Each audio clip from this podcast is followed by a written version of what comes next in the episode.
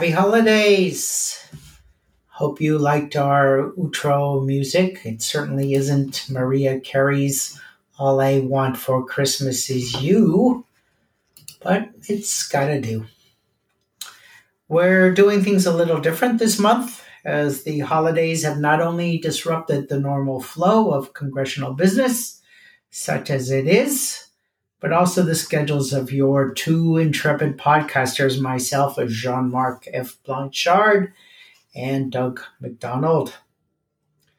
In this podcast, I'm, that is Jean Marc, just going to provide you just another power packed segment on California multinational corporations and international relations. Don't I always? Later, Doug I and or Doug and I to make things more complicated for those of you who have been enjoying too much of your corporate eggnog, spiced or not. We'll do our normal podcast covering the international affairs related votes, legislative proposals, and statements of our intrepid California congressional delegation. Before getting into the meat of the show, I want to thank the Mr. and Mrs. S.H. Wang Center for the Study of Multinational Corporations for its sponsorship of this particular podcast. I also want to emphasize that none of the content of this show reflects the official views of the Wang MNC Center or its board. Asia aims at California Tech. Yes, Asia aims at California Tech as we've been highlighting during the last few podcasts and made very clear during our last one, business operations in East Asia are becoming increasingly challenging for California tech companies. And that's not even taking China into account. Oh, yeah, it's regulatory ulcer time.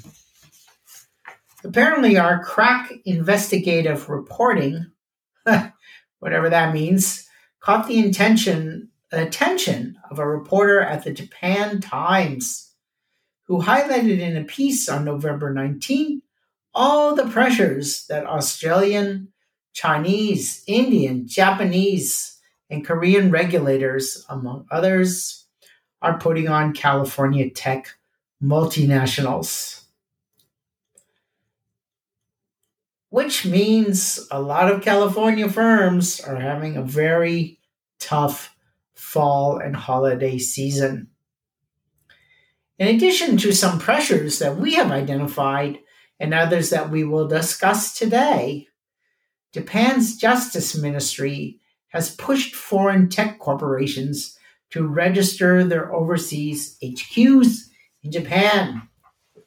The reason is to improve Japan's ability to deal with online harassment cases. Tokyo catching up on Seoul? When we're not talking about China, most of our focus has been on Korea, which has been quite active in regulating and exerting legal and political pressure on California tech MNCs. Tokyo, though, seems to be making up for lost time or trying to catch or pass Seoul.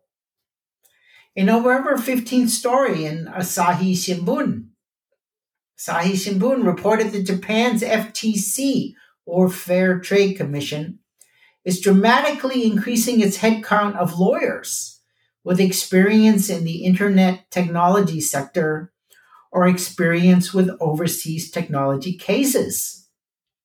The goal is to improve the FTC's ability to ensure tech companies play by the rules and do not abuse their market positions in a manner that undermines fair competition and innovation. Who would want that? Undermining fair competition and innovation. Apparently, two can play at that game with GAFA. GAFA, that's Google, Apple, Facebook, and Amazon. For those of you, including me, that never heard this damn acronym, striving to employ former government officials and politicos that can empower them against the Japanese government. According to a November 15th story in Nikkei Asia, Japan is going to make platform companies like Apple and Google, quote, responsible for paying consumption taxes taxes on the content sold by foreign developers, end quote. Since it, it, a major government has difficulties doing so. It deems this unfair for Japan based content creators, which have to pay such taxes themselves. This is not a small issue, not in at all. A November 15 piece in Asahi Shimbun stated that 30 40% of the top selling online games in Japan are foreign titles. Apple and Google are not singled out solely because they are GAFA, GAFA or foreign firms, but because they do enough business to cross the thresholds that trigger collection obligations. You know I'm going to say it. They no doubt will find this very taxing. Hey, but Korea keeps its regulatory mojo. Of course, Korea is not standing still. Indeed, indeed, in early November, the Korean FTC made the decision to investigate if Google Korea, I'm quoting here, unfairly exerted monopolistic influence while operating its search advertising business. What this means, per a Korean Times November 6 story, is that the Korean FTC is collecting opinions and data. Opinions and data that would allow it to probe Google Korea's advertising business's structures and sales activity. There are suspicions it is blocking entrance and cutting unfair cross selling deals. A Korea FTC official stated, quote, we will closely monitor the online ad sales market circumstances to figure out if any companies have violated the Fair Trade Act here. End quote. The FTC already gave Google Korea some stress in early 2023 when it did an on site investigation, oh my God, they came into their offices into whether or not the firm violated fair competition rules by cross selling its YouTube music service for free, for free, for those subscribing to the video streaming service. Guess somebody struck a wrong chord. Google already has been slammed in Korea because it does not pay network using usage fees, even though its content is responsible for a huge, huge amount of network traffic among overseas IT companies. In fact, some are suggesting laws need to be passed to rectify this matter.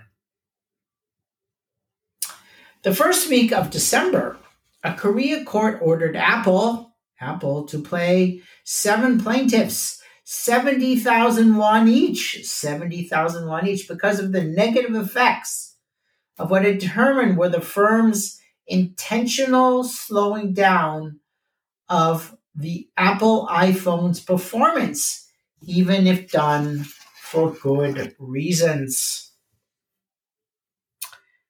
Let you think about that. Business Korea said December 7th story wrote that the civil division of the Seoul High Court said, quote, even if the purpose of the update was to prevent the device from shutting down, it restricted the performance of CPUs and other components. It also said, quote, Apple, Apple has an obligation to sufficiently explain to purchasers that they can choose to install updates, but it violated this obligation. Consumers have suffered mental harm, mental harm due to the infringement of their right to choose, end quote. mental harm? Hmm. In any event, it's hard to believe Apple will take much note of the ruling, given that 70,000 won equates to $53. Heck, that's one Starbucks latte at 2050 prices. And that its total outlay to the victorious seven plaintiffs will equate to $350. Yep, $350. And while we're talking about food, crushed chips, California Semiconductor and semiconductor equipment companies have been in the crosshairs of many governments, including ours in Washington, because of the dual use, dual use potential of their products and Washington's numerous efforts to limit what they can sell to China, as well as how they cooperate with China. Things are so sensitive these days for California firms like Intel that they don't even want to talk to the media. Don't even want to talk to the media or have media coverage, something they usually fall over themselves to get. For example, the November 8th hashtag, hashtag Tech Asia newsletter from Nikkei Asia entitled, quote, Squeezed Chip Makers and China's EV Rise, end quote, reported, reported that Intel limited international media such as Nikkei Asia from attending a press roundtable with the Intel CEO who was in Taipei to promote his company's activities during Super Semiconductor Week in Taiwan.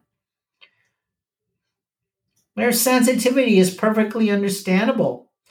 On November 16th, Reuters reported confirmation that the US government was undertaking a criminal investigation of whether or not semiconductor equipment producer Applied Materials, also known as AMAT, had evaded China export restrictions. The US government is investigating if AMAT sent hundreds of millions of dollars of equipment to China's last largest, not last, largest chip maker, Semiconductor Manufacturing International Corporation, also called SMICS, via South Korea without proper export licenses. Washington doesn't like SMICS because of its military ties. AMAT already disclosed in October 2022 that the U.S. Attorney's Office in Boston had subpoenaed it, subpoenaed it for information about certain China sales. The U.S. Attorney's Office is in Boston is Boston is handling the investigation because the allegedly illegally exported semiconductor equipment SMICS was produced by an AMAT plant in Massachusetts.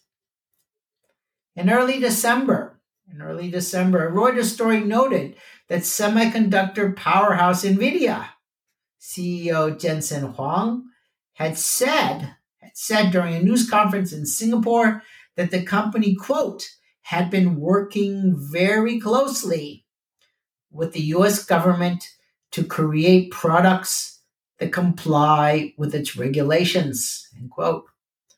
Huang added, quote, Our plan now, our plan now is to continue to work with the government to come up with a new set of products that comply with the new regulations that have certain limits. End quote.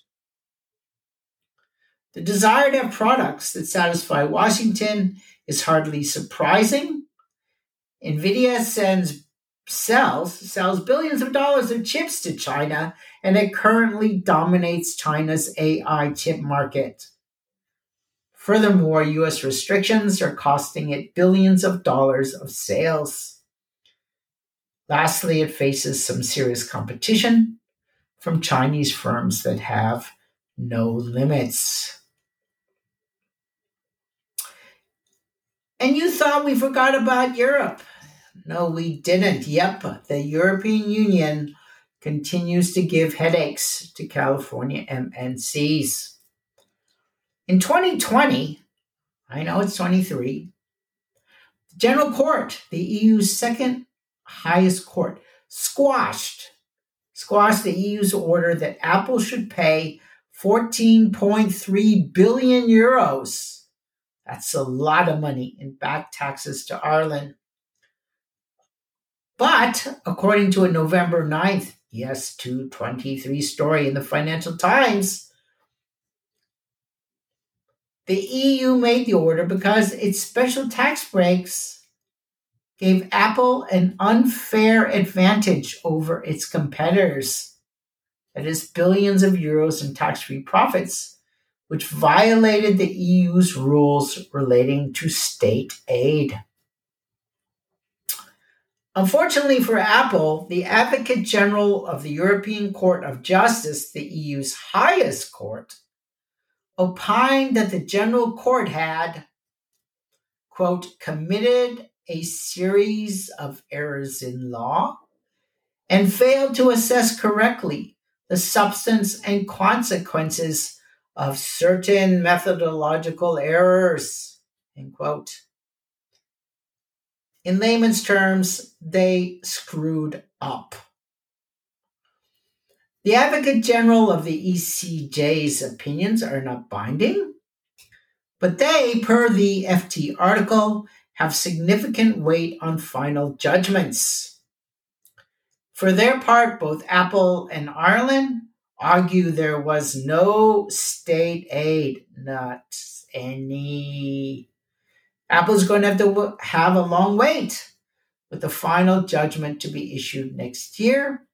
Still, the EU Commission has repeatedly lost cases where it came, claimed tax deals were impermissible state aid. So perhaps the wait will be worth it. And we have some news about the news for those of you who are still with us. Well, there's good news about news, depending, I guess, upon your perspective. Google has struck a deal with the Canadian government to make payments indexed for inflation to a central fund that in turn will be distributed to news publishers according to some yet to be finalized methodology. The relevant November 29th CNN.com story notes, notes that the deal represents a backdown of sorts for Google, which previously threatened to remove links to Canadian news from its search, news, and discover products in Canada. Still, Google is not paying as much as what some Canadian officials expected. Google has noted that it will continue to send traffic to Canadian publishers while the specifics of the deal are worked out. This deal represents a stark contrast with the policies of Meta, which decided back in June to pull all news content all news content from its Canadian platforms in response to C 18, Canada's law which requires digital platforms to pay news publishers for their work and which will become effective in late December. The CNN story notes that Meta apparently has no plans to change its stance. No plans to change its stance. Well, I guess we now know where we'll go if we need Canadian news content, eh? Well, that's a wrap, at least about California MNCs in the news. I want to emphasize that none of the content of this show I should say, this particular podcast reflects the official views of the Wang MNC Centers or its board. No, not just this podcast, but the whole show. I wish you a great end to 2023 and a wonderful start to 2024. Remember, no drinking and driving, and forget the freaking gifts. We got so many last year. Well, not really. Give your time at a local charity or spend your money helping one of the too many charities that remain in great need. Take care and goodbye.